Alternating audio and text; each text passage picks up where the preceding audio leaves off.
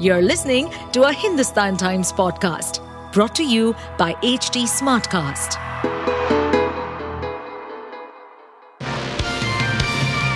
Hello, these are the top news for the day.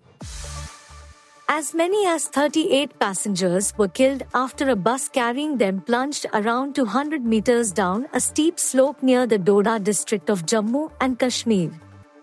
The incident occurred when the bus traveling from Kishtwar to Jammu veered off the road and plunged down the steep slope near Trungal in the Assar area.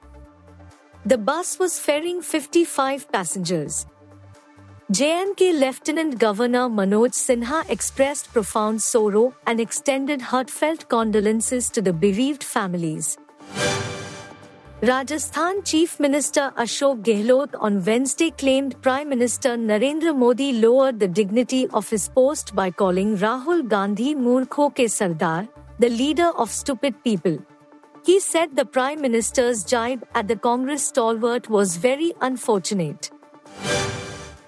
Israeli army raided Gaza's largest hospital where hundreds of patients, including newborns, have been stranded without any electricity. The Israeli army extended its control across Gaza City and the north. The Shifa hospital has become a symbol of the widespread suffering of civilians in Gaza as Israel accuses Hamas of using Palestinians as human shields.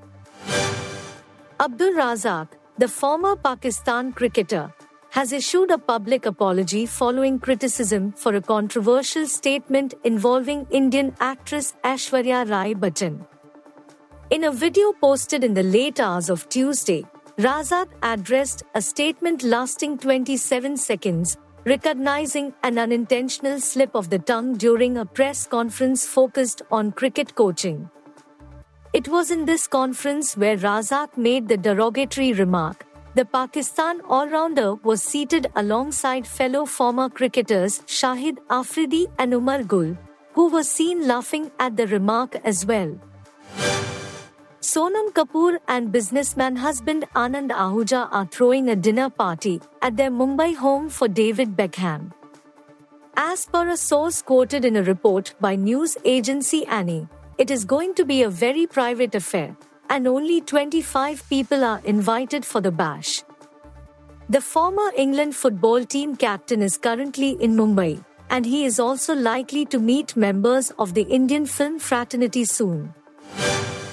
You were listening to the HT Daily News Wrap, a beta production brought to you by HT Smartcast.